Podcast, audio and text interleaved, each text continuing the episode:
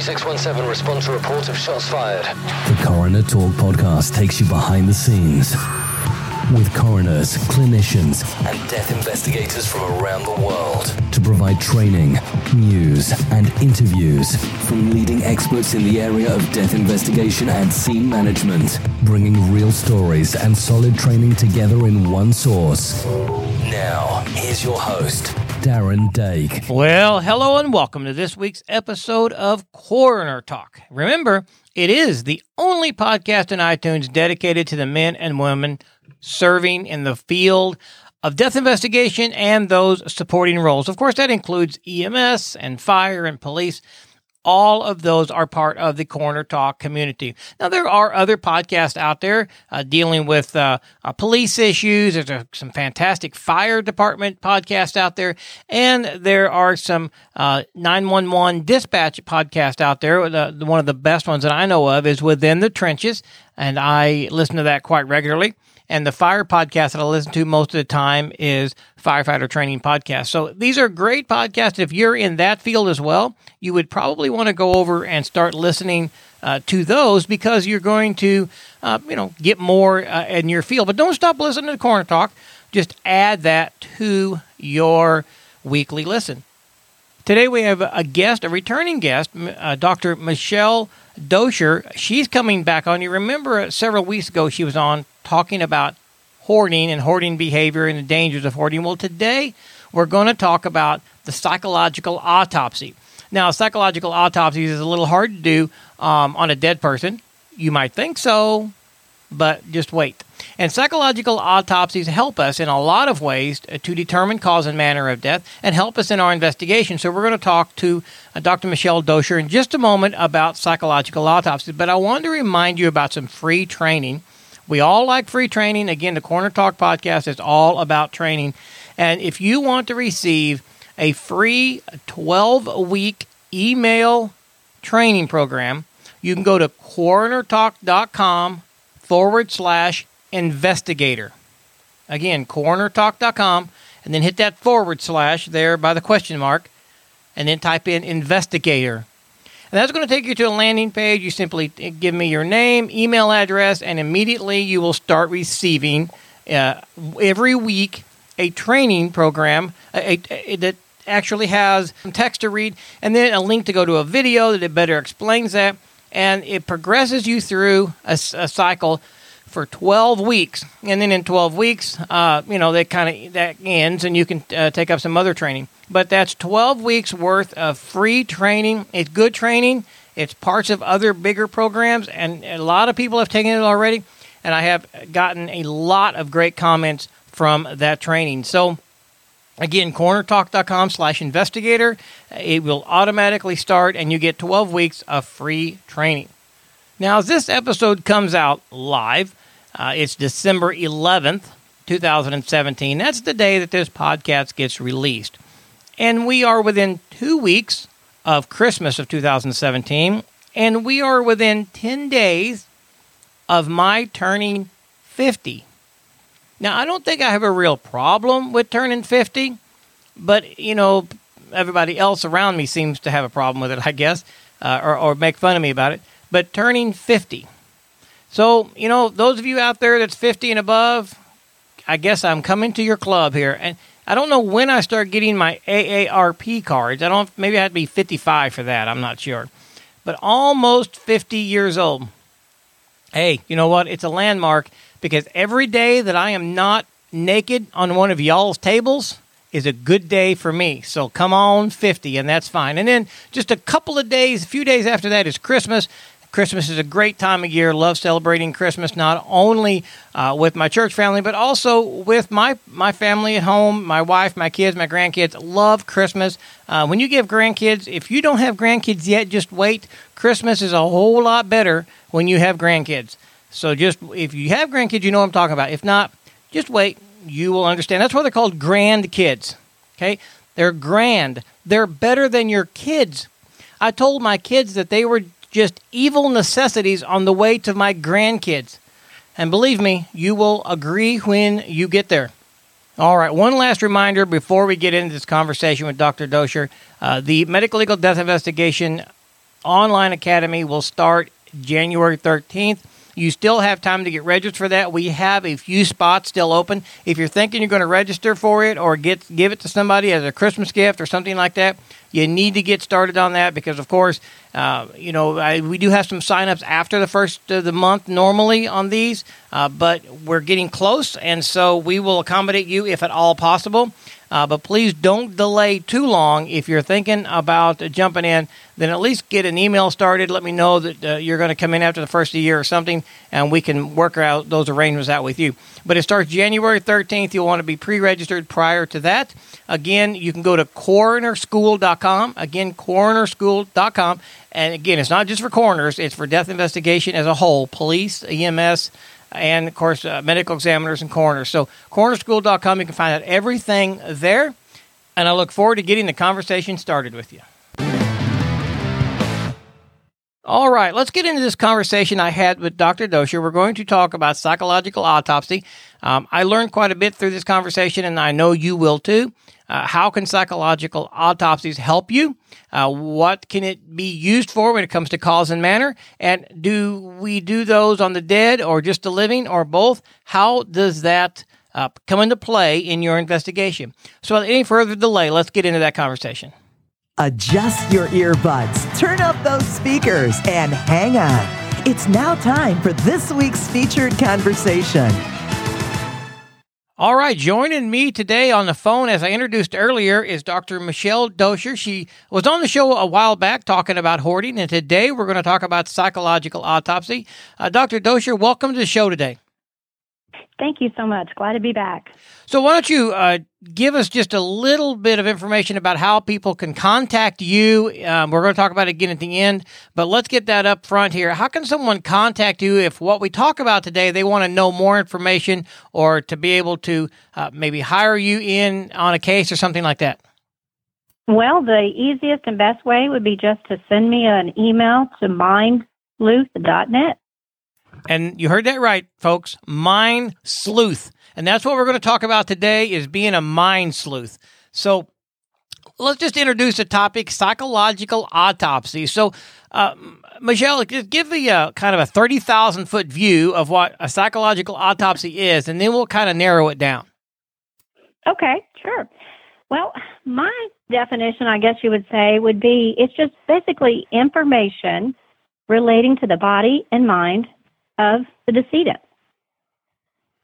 So simple as that. It, okay, just just who they were, who they are, things like that. Exactly. Uh, specifically, you know, in equivocal death analyses or uh, like more recent events where we have mass shootings and we're trying to determine motivation, uh, whether it be violent or non-violent. But it gives us a way to look, per se, as the Greeks might have said, see with our own eyes, you know, possible intentions of the decedent. And uh, it's actually not a new concept. It's been around since the 1950s.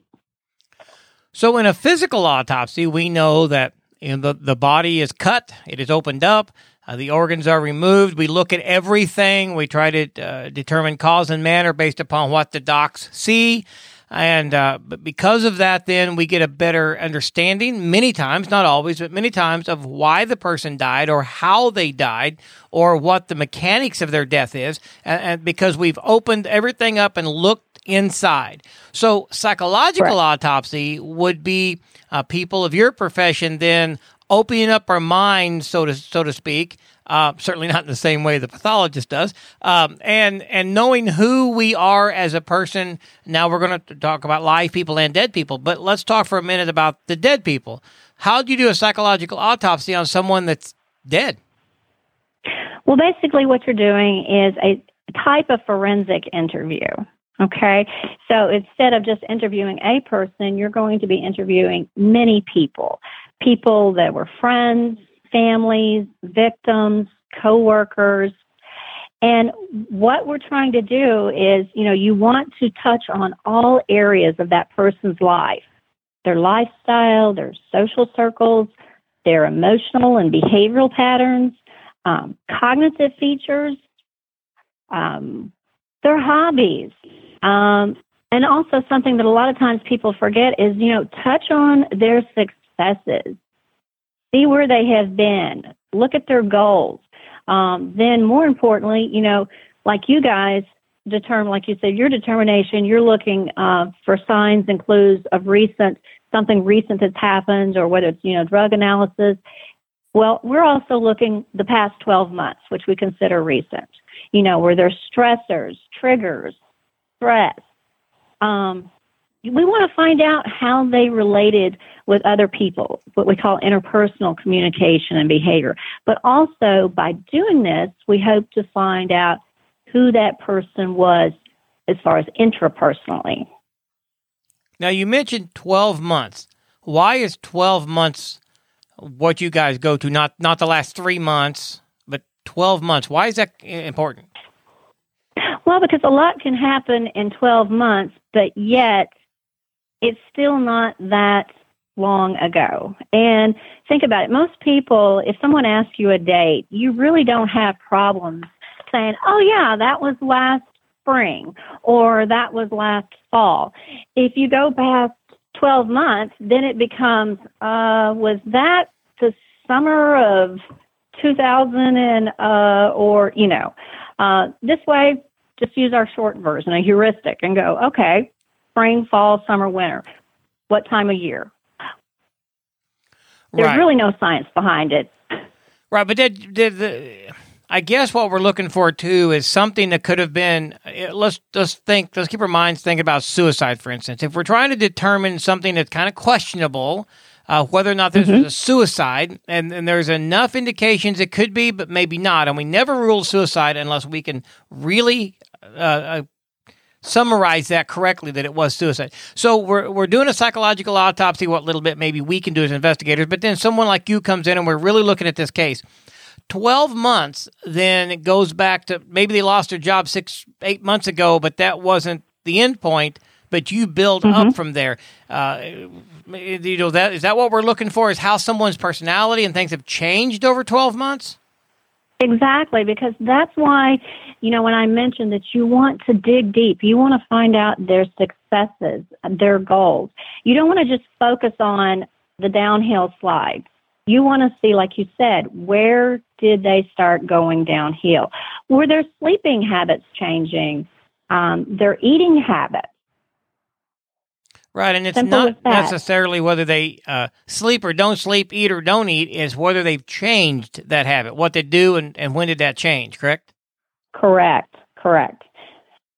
And then obviously in asking these questions, like you said, you know, there are key questions. First and foremost, what do we, uh, like we always want to know, why? Why did this happen? Or why did this person commit, quote, suicide? Or was it an accidental death? Was it autoerotic asphyxiation? Um, what led up to this? then you know when we start digging in there then another key factor would be okay why why now why at this time and so that's where the 12 months of going back and basically analyzing and seeing any patterns that'll help us there and then ultimately you know we can help you guys go was it natural accidental suicide or homicide Well, you made a mention there about why now, and that is something, you know, again, with what we do a little bit as investigators, uh, why, if we do think it's suicide, we do ask that question why now? What was the stressor or what was the reason for it to be now? And even if there was a note, I don't, the notes are so limited at suicides that once I see one, I'm more suspicious of it than not. So uh, I, I want to verify what's in that, in that note or that letter. You know, but that's what we look for is, is kind of the final straw. Uh, you know, something a di- diagnosis or a, or a family event or what's that final straw. But I have also found uh, if we look at that final straw, it doesn't seem to be a very big deal to us. But if we talk to family and friends, like you're saying, basically we're doing a little bit of a psychological autopsy in a way. We find out that this uh, had been building up to what we would consider maybe this final straw. So we're also, I guess, uh, untrained psychologists doing a little bit of this psychology, uh, psychological autopsy as well when we're just trying to find out history because history is one of the big things I teach on and work in any suicide. You have to know the history. Exactly. And and if you don't know the history, how are you going to build on it? And you know, and the other thing too, Darren, I think you kind of touched on it earlier was um was this strange? Was this out of place? Was this abnormal behavior? Well, as investigators, we go in and we may see something and go, wow, that's just really weird behavior. And I'll give you a perfect example. I was talking um, to a couple not too long ago, and the husband is suffering from PTSD. The wife has been getting rather anxious in the evenings because she says her husband insists on sleeping with a knife nearby. And she's like, you know, is he losing it? And I'm like, well, have you asked him? So in talking to him, he's like, you know, it's just part of my training. When we were out in the field, when we were overseas, you never went to bed unless you had your knife by your side. And I just kind of laughed. I said, it's his teddy bear. Okay. It gives him comfort. So for someone on the outside, and if she was telling this to someone that did not have a clue about his background or ask him, I would consider it abnormal behavior. I would co- consider it, you know, possible dangerous behavior. Who wouldn't? Well, certainly when you don't know, you know, I, I carry a gun on and off duty. I, I have a gun with me pretty well 24 hours a day. And on my nightstand is a lamp, alarm clock, and a pistol. I take it off my side put it on there. It's concealed. You couldn't, you wouldn't tell it if I was in civilian clothes, but I always have it. Well, it's always on the nightstand. But there would be people would say, "That's odd. Why do you always have a gun, or why is there a gun lying beside you?" Well, course, years ago, I've had people shoot at my house when I was working narcotics years ago, and they shot Mm-hmm. holes in my house, and so you know, was, everything was fine. But you know, having a gun locked in a gun cabinet somewhere in another room and something happens, that does me no good. And so, am I scared? No, um, but that's just my like you said teddy bear i guess that that's my comfort. If i know that Right. my it's there I, it's the same one i use it's the same one i carry it's always there i'm familiar with it i'm intimate with it and it gives me a little bit of peace of mind to protect my family. So again i agree with what you said. If someone would said hey oh, i've seen a gun there on there he probably he may be suicidal he carries he has a gun on his nightstand. I've seen it the other day. Well again that's you got to know the history of why. Right. Right, And I think a lot of people have strange behaviors that you know if we knew if we knew what everybody did, you know, eh, there's a lot of strange behaviors out there. But it's the personal side as well that the the psychological autopsy can tell us uh, not just about suicide, uh, but but maybe about the. Uh, we always want to know the activities of the last 72 hours before death, even if it's not a suicide, um, because that Right. tells us what they were doing whether it be risky behavior or or whatever does that play a part into what you're looking for as well Most definitely. You know, for instance, um, let's say that you're thinking it's possibly homicide, uh, but this person is found, you know, many miles from their home. Uh, like you said, maybe in a part of town where they might have been participating in risky behavior. You start asking relatives and friends, you know, and you may get, oh, no, no, no, that is so not that person. That body must have been moved. Uh, you keep digging a little bit deeper. You look at social media. You talk to coworkers. Um, well, maybe they had an altered personality. You start finding out that maybe they were living two different lives. One their family and close friends knew about, one that their coworkers and another set of friends knew about. So yes, you have to keep asking, you know, the why question over, but also the what, why now? Like you said, the time period. What caused that person to snap per se? If it was if it was a suicide, or you know, you have a person, you have a shooter that seems to have everything that they could possibly want multiple houses, tons of money, friends, family. Why did they go into a hotel and crack open the window and start shooting at people below? yeah and that uh, you know I, I think i'm familiar with the case you're talking about i think we all probably are but uh, you know why does things like that happen so that case besides how, what do you look for to determine why a mass shooter decided to kill. You know whether it be one of the theater shooters whether it be the las vegas. How, what are you looking for on a live shooter situation? In this one in particular is where the 12 month and possibly even longer is going to play a huge factor. Because yes when they typically like you said they kill themselves when they know that okay law enforcement is either going to kill them or somebody else a lot of times they'll kill themselves but ideally did they really intend on killing themselves when they came up with this plan because most of the time the shooters do have a plan it is well orchestrated up until a certain point so, what caused them to even want to do that? That's the question. Will we ever truly know?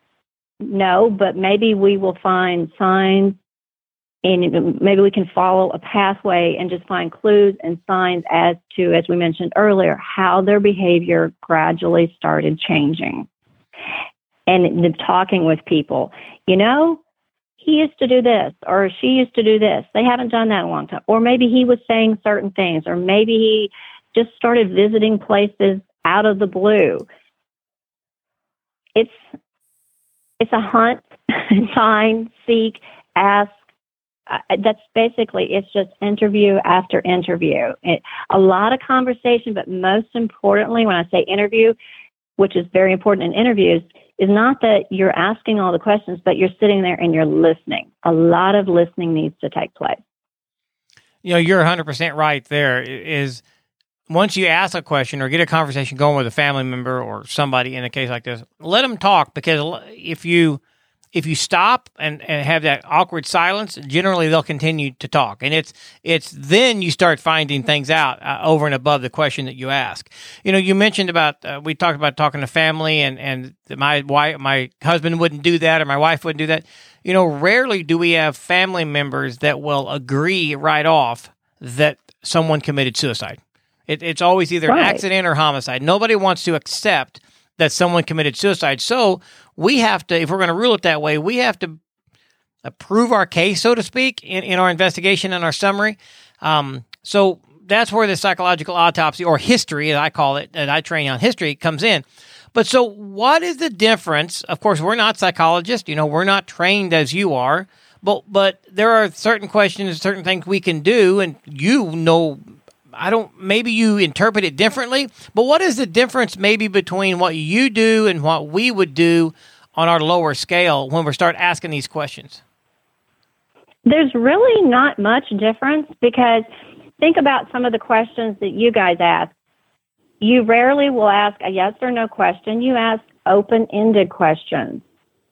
Because with yes and no questions or an, an or a question that can be answered with one or two words, sometimes come across as defensive or accusatory, but by kind of circling around the outside of that question and just gradually easing in, you open up the field for conversation. And like you said, if you'll just sit back and listen.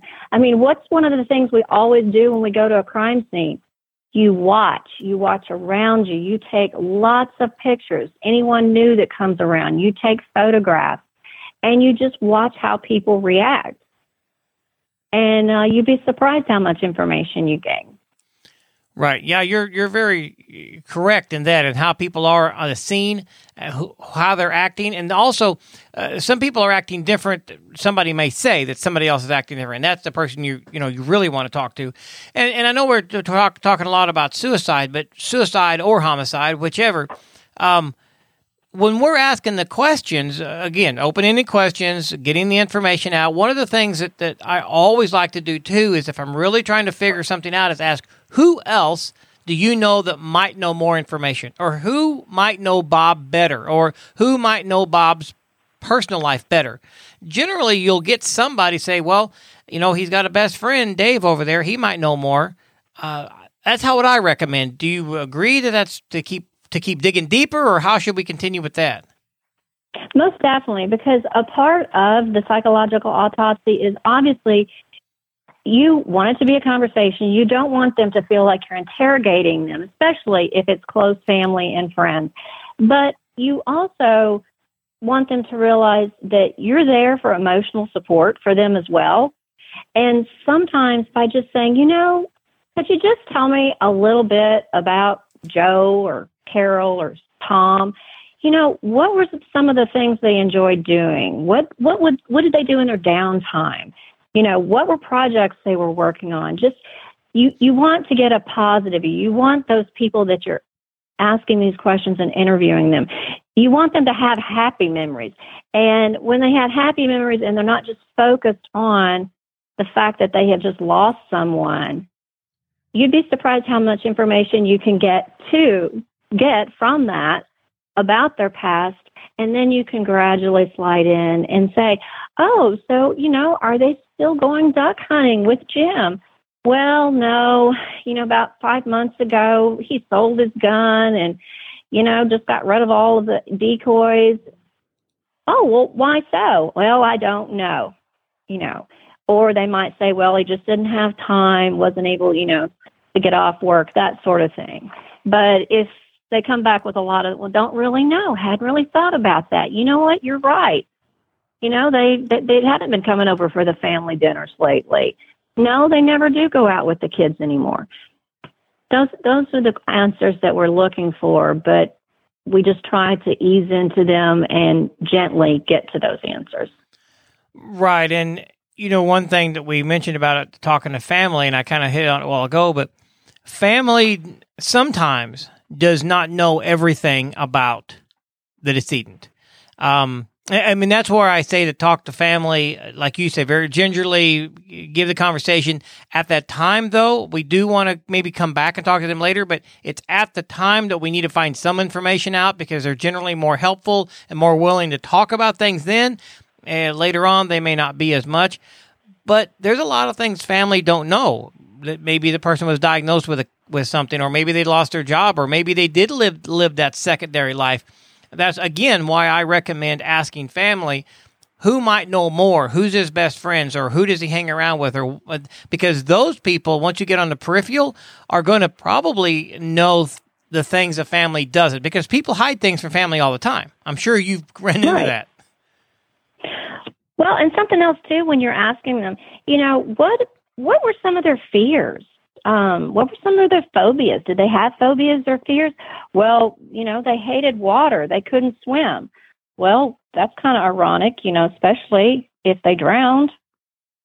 Um, you know, and I'm just giving that as a very simple example, but just by asking some of those open ended questions and just, like I said, try to touch on everything cognitive, behavioral, emotional, especially.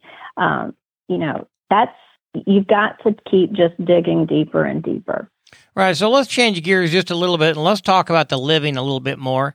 Um, psychological okay. autopsy in, the sh- in shooters. But let's say that, uh, and this may be getting way off base, so pull me back in if necessary. But let's say you've got a decedent and uh, you, you, know you've you've done a psychological autopsy the best we can on the decedent, and we have a suspect. Then you know we don't think it's a suicide and we want to start dwelling into the suspect's past, or or maybe the wife or the husband, however it would be. So, what are some of the things? Again, this is a police issue, and, and probably more into you. But what are some of the things we want to start finding out about that person to get to know them better? They're alive now, so it's a little a little harder, I think, to find that information out. Okay, so you're talking the suspect that was possibly a shooter? Yes. Or well, or, yeah, or would it be shooter? In a homicide, in a homicide. Or? Suspect in a homicide. Yeah, just a home invasion, okay. or, or or someone's dead in the home. You know, the, we always okay. look at the spouse, maybe, but you know, how do we determine how, what what where should we go with those questions? Okay, basically, they're not going to be that much different because, as I mentioned earlier, um, psychological autopsies do not really differ in than in a forensic interview. So, in a forensic interview, we cover the same areas your social circles, your lifestyle, your emotional, behavioral patterns. Well, obviously, you don't ask that person, what's your emotional or behavioral patterns? But you can kind of punch buttons and you can see how they react to stress. You can see what causes a raised eyebrow. You can see, you know, if they're calm, cool, and collected and it looks as though their heart rate never went up at all Okay. Um, so, you know, you're starting to look at different personality traits. They're really no different, but especially though with a forensic interview, you really, really want to keep it very much conversational at all costs. do not, because sometimes when we, even though we have the best of intentions to interview and ask questions, we almost go into that accusatory mode and it can fairly, very easily just slip into an interrogation, which what are they going to do? The fences are going to go up, the walls are going to go up, and you're not going to get any information. Um, and you're always, you know, you want to be, hey, I'm not interrogating you. I'm just trying to find out some information. Someone gave me your name, said that you might be the best person to talk to. You hung out with this person, you're a coworker. You know, tell me tell me a little something about you to help me understand them better. So when you kind of take the focus off of that person, that suspect, and you present it present it to them in that manner, yes, I'm asking things about you, but it's to help me understand the decedent oh, okay, so I'm not being interrogated. You know, that's going through their mind. And then they start giving you a lot of information. And you may find out, you know, how often were they together? What did they do together? What were some of the things that they did together? Perhaps maybe the friends and families had no clue they were doing together. Did right. that help? Yeah, yes, because then once you know that information, we certainly then uh, on the police side, uh, you know, can start po- poking holes in that alibi or poking holes in what they're saying, or oh, we had a great relationship, and then you find out peripherally that they've been fighting for six months and everybody else knew right. it. But yeah, things like that. So, well, let's talk about children for a second. Um, there, some people are are iffy and wary to talk to children. Uh, you know, on domestic violence uh, cases, uh, even on death cases and things like that. Uh, I always tell my, the investigators that children know way more than what we give them credit for because they are always around and they are always listening. Even if you don't think your child is listening, they are be, because how many times have our children came up to a- us and asked us a question about something, you know, us and our spouse talked about two weeks ago? Well, we thought they were in mm-hmm. bed asleep, right? But no, they they hear stuff. Um, but yes. but children has to be approached a little differently. Can you give us some advice on you know how to approach a child to ask a question? Most definitely. And unfortunately, this is just part of the system where this kind of fails us regarding children. Um, if a child comes forward and discloses something, whether it's physical, mental, sexual abuse, or as an eyewitness, the first thing that just pops into someone's mind is okay, we've immediately got to ask them all the possible questions that we can think of right off the bat. And then when they hear enough, then they're like, okay, I'm going to take you now to talk to someone else. And then the child has to repeat everything again. And then that person goes, oh, wow, we really need to get to a forensic interviewer. Okay, and we need to get this taped. Well, to make a long story short, unfortunately, a lot of times as forensic interviewers, we may be third, fourth, or fifth down the totem pole, and the child comes in kind of like, oh boy, I got to start all this again. You know, here's the story one more time. Well, and I'm not saying this is just for children only, but also adults, we do it as well. It's the way our mind works. When we hear things, we answer questions, and then we repeat these things over and over, sometimes snippets of information that perhaps were in the form of a question find their way into our responses, also known as false memories or false responses. It's not that someone's trying to lie, it's just that's how our brains work. We don't remember incidences from A to Z perfect. We remember snippets or chunks of information. So it only makes sense when we're regurgitating it that sometimes a few snippets or chunks might get out of place. This is especially important when it referring to children, when interviewing children, because their frontal parts of their brains are not as developed as the adult brain. The connect between their limbic system or their emotional areas is not as developed as an adult brain. So I hate using the term short circuit, um, but let's just, it's more or less that the pathways that we eventually have are not fully developed yet. Um, there's not all the shortcuts that we eventually have. And it affects them easier. You can, you know, as far as false memories by interviewing them over and over and over again. Plus, some children they just get to the point where they shut down and go, "I'm not, I'm not telling anybody else this." And you know what? They'll cross their arms and they're done. Well, certainly because they're tired of telling it and or they're embarrassed. And another problem with doing describe doing it the way you described is again, stories change. So if we do have a criminal case, that's going to be a defense uh, you know, uh, or, or, prosecutor nightmare. You know, the defense is going to love it because we have three separate stories, and so, but because exactly. a child does sometimes change your story, not because they're lying, but because of things that you just mentioned. But I, I also teach investigators that um, when you're on the scene of something, um, let's say you're on a scene of a shooting and, and a woman is dead and there's a child there. Don't be afraid to ask the child, "Hey, what's your name?" and uh, did you see what happened? Do you know who shot mom or do you know who shot this lady, or whatever? A lot of times they do. And if you ask them, they'll tell you. Now, do you want to then, once they tell you, maybe uh, schedule an interview with someone like you or, or something? May, maybe. But I, you know, I don't think we should be afraid to ask a child a question on the scene. It's perfectly legal and perfectly fine to do so. And they normally know a way more than we give them credit. Most definitely. And here, here's another just a tip is especially if it's a small child that's maybe three, four, five years old, hand them a piece of paper and just say, you know, we have photographers here at the scene. They take pictures, but we also need a good artist. Are you a good artist? And what three year old is not going to tell you they aren't? Oh, of course, I'm the best artist. I draw pictures all the time. Hey, could you draw a picture of what you saw?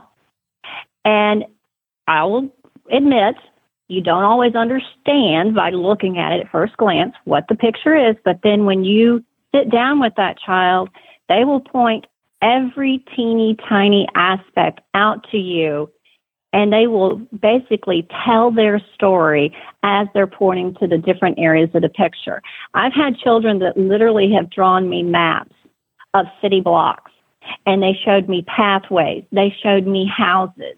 They gave me descriptions of houses that I then was able to give to investigators. And they couldn't believe it. I mean, it was like we had just taken a photograph and handed it to them.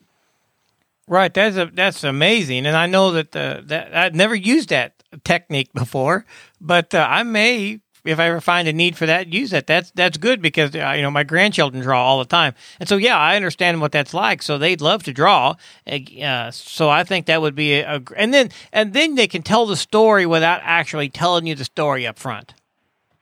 Exactly, because they're showing you, and and a child loves teaching adults. They love to show adults things. They're not like you said. They're not being questioned and put on the spot and having to ask answer your questions, they are showing you, they are helping you. They're a detective for you. oh, right. I agree. And when you give them, uh, make them feel good about a bad situation or talk to them, and that's the other thing too is uh, if you're at the scene, then don't you know do everything you can not to scare the child you know you, you right. want to get him out of the situation yes you, have separated them you don't you know they don't necessarily need to be right there in the same room I, I, get all that but introducing yourself and even getting on the floor with them or getting on the sitting on the ground, sitting on the, on the curb or wherever the child is, get down on their level and just you know be their friend, be their dad, be their grandpa, be their you know be someone that that cares for them and just say, hey, you're going through a really tough time here. What you know what what do you know or what did you see and of course a little child we talked about but even 10 12 13 years old you know they'll, they'll they may open up to you if you're their friend now teenagers Teenagers are vile creatures and they don't like talking to anybody. Now, you can get, you know, if it's a situation at the scene, sometimes you can befriend them quickly and say, you know, hey, what what happened? What do you see? And they'll tell you. But teenagers, you know, the by and large, some you know, depending on the demographics in the area, sometimes they don't like police either. Sometimes they're scared of police, or what they do know what happened, but they're scared to tell uh, because they've put more thought into it. They've put more adult type thought into it than what a four year old would. You know, um, but teenagers still can be asked questions at the scene, and they a lot of times, if you just befriend them and treat them not like a child but like an adult, uh, you'll probably get more from them than if you try to coerce them or treat them like a four year old. And you know, and another technique too might be obviously, like I said, you've constantly got someone taking photographs at a scene. Um, just you know, you you always take pictures, and not that the person is realizing that you're taking a picture of them, and this is what you might want to do. You might just want to walk up to the teenager, hand them a clipboard, excuse me, hand them a clipboard with some paper and just say, look, I know there's a lot of activity that's been going on. Um, I'm busy, you're busy, I don't want to hold you up. But if you saw anything, heard anything, know anybody that was in this area, or saw someone you didn't recognize, could you just jot down a few notes? And if you don't mind, if you just could leave your name, it could just be your first name would be fine too, and maybe give me a, a number where I could text you or email you later. Do you mind doing that for me? They'll take your clipboard. Sure. No problem. Because once again, you're not corralling them into a corner and saying, okay, I have some serious questions I need to ask, and I need to know if this is the whole truth and nothing but the truth. what are they going to do? They're going to clam up. Right, because then they feel threatened. Right. Right. Yeah.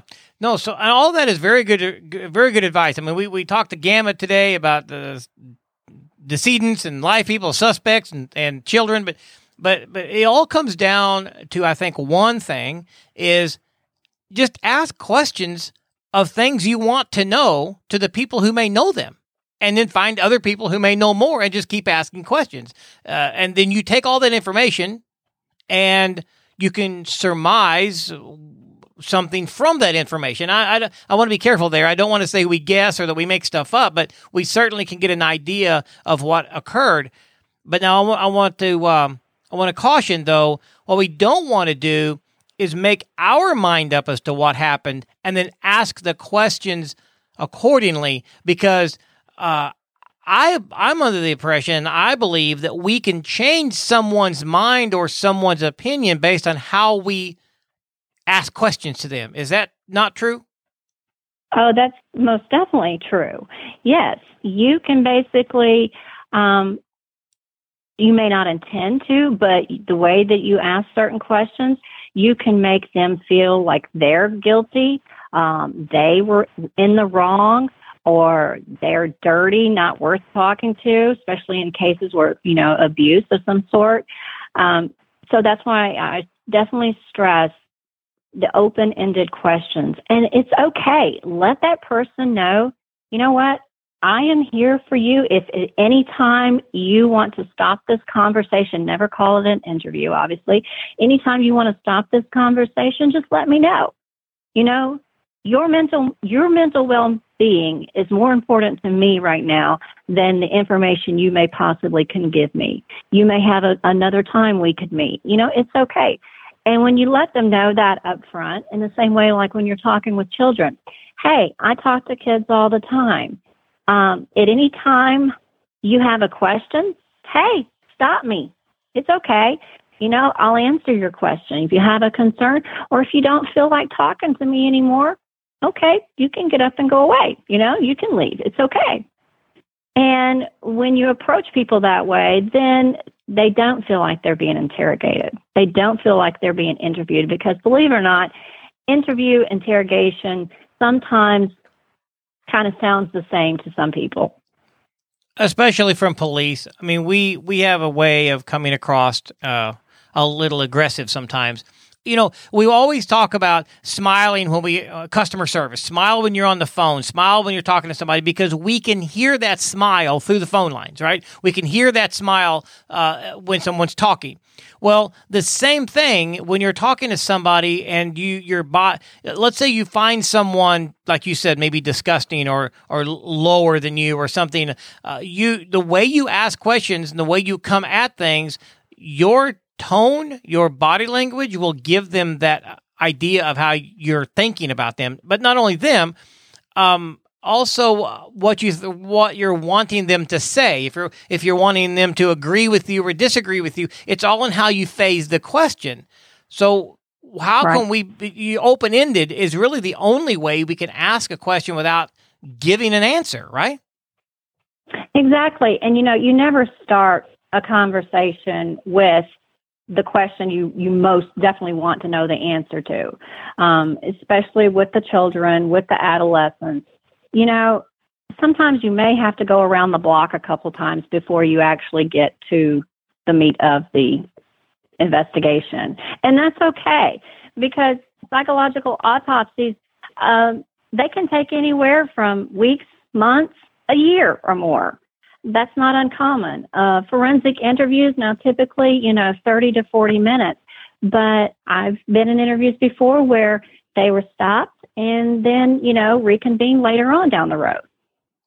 And that's okay too. Right, right. Until we get the information we need to come to the conclusion we need. Well, all of this has been amazing, and of course, we barely even scratched the surface of what all of this is. Uh, but I, but I believe we've got some good jumping off points, and, and you've gave me a lot of good suggestions that I've I've actually never thought about. So I appreciate that a lot. So I thank you again for being on the show. But but let's end one more time with someone wants to get a hold of you, someone wants to find you and ask you questions, or uh, um, how can they how can they get a hold of you uh, again? I think you mentioned it at the top of the show, but let's mention it again. Sure. Um, you can go to my blog site, which is mindflute.net, and you can email me from there. And my contact information is on there as well. And let's go ahead for somebody that hasn't listened to the last episode. Uh, not only do you do psychological autopsies, you also do something with some handwriting analysis. Tell us about that just real quick. And someone hasn't heard that. What can you help us out there on? Sure.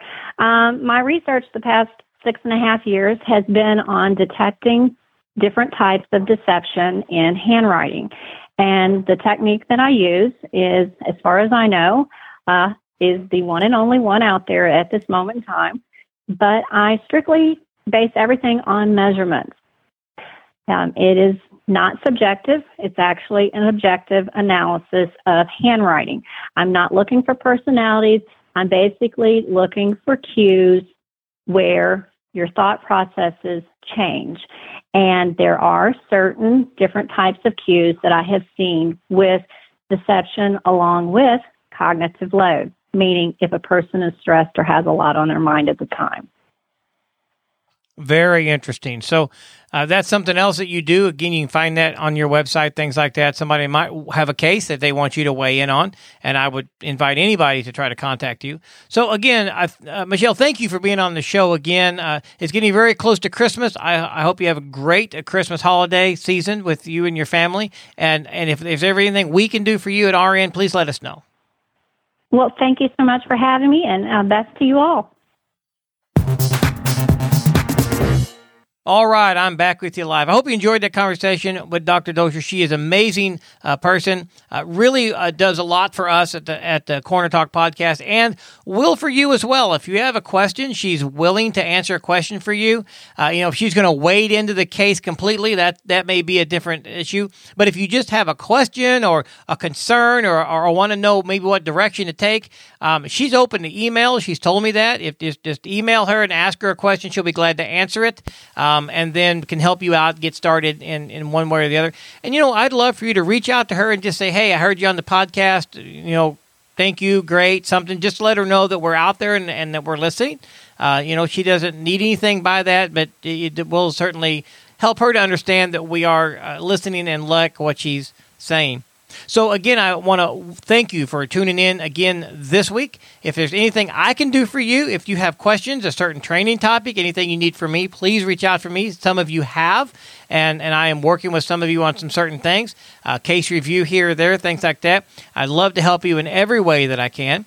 And remember, it, this is a holiday season. I, it doesn't matter what faith you are. It doesn't matter what religion you are. That's not the point. It is Christmas. It'll always be Christmas to me.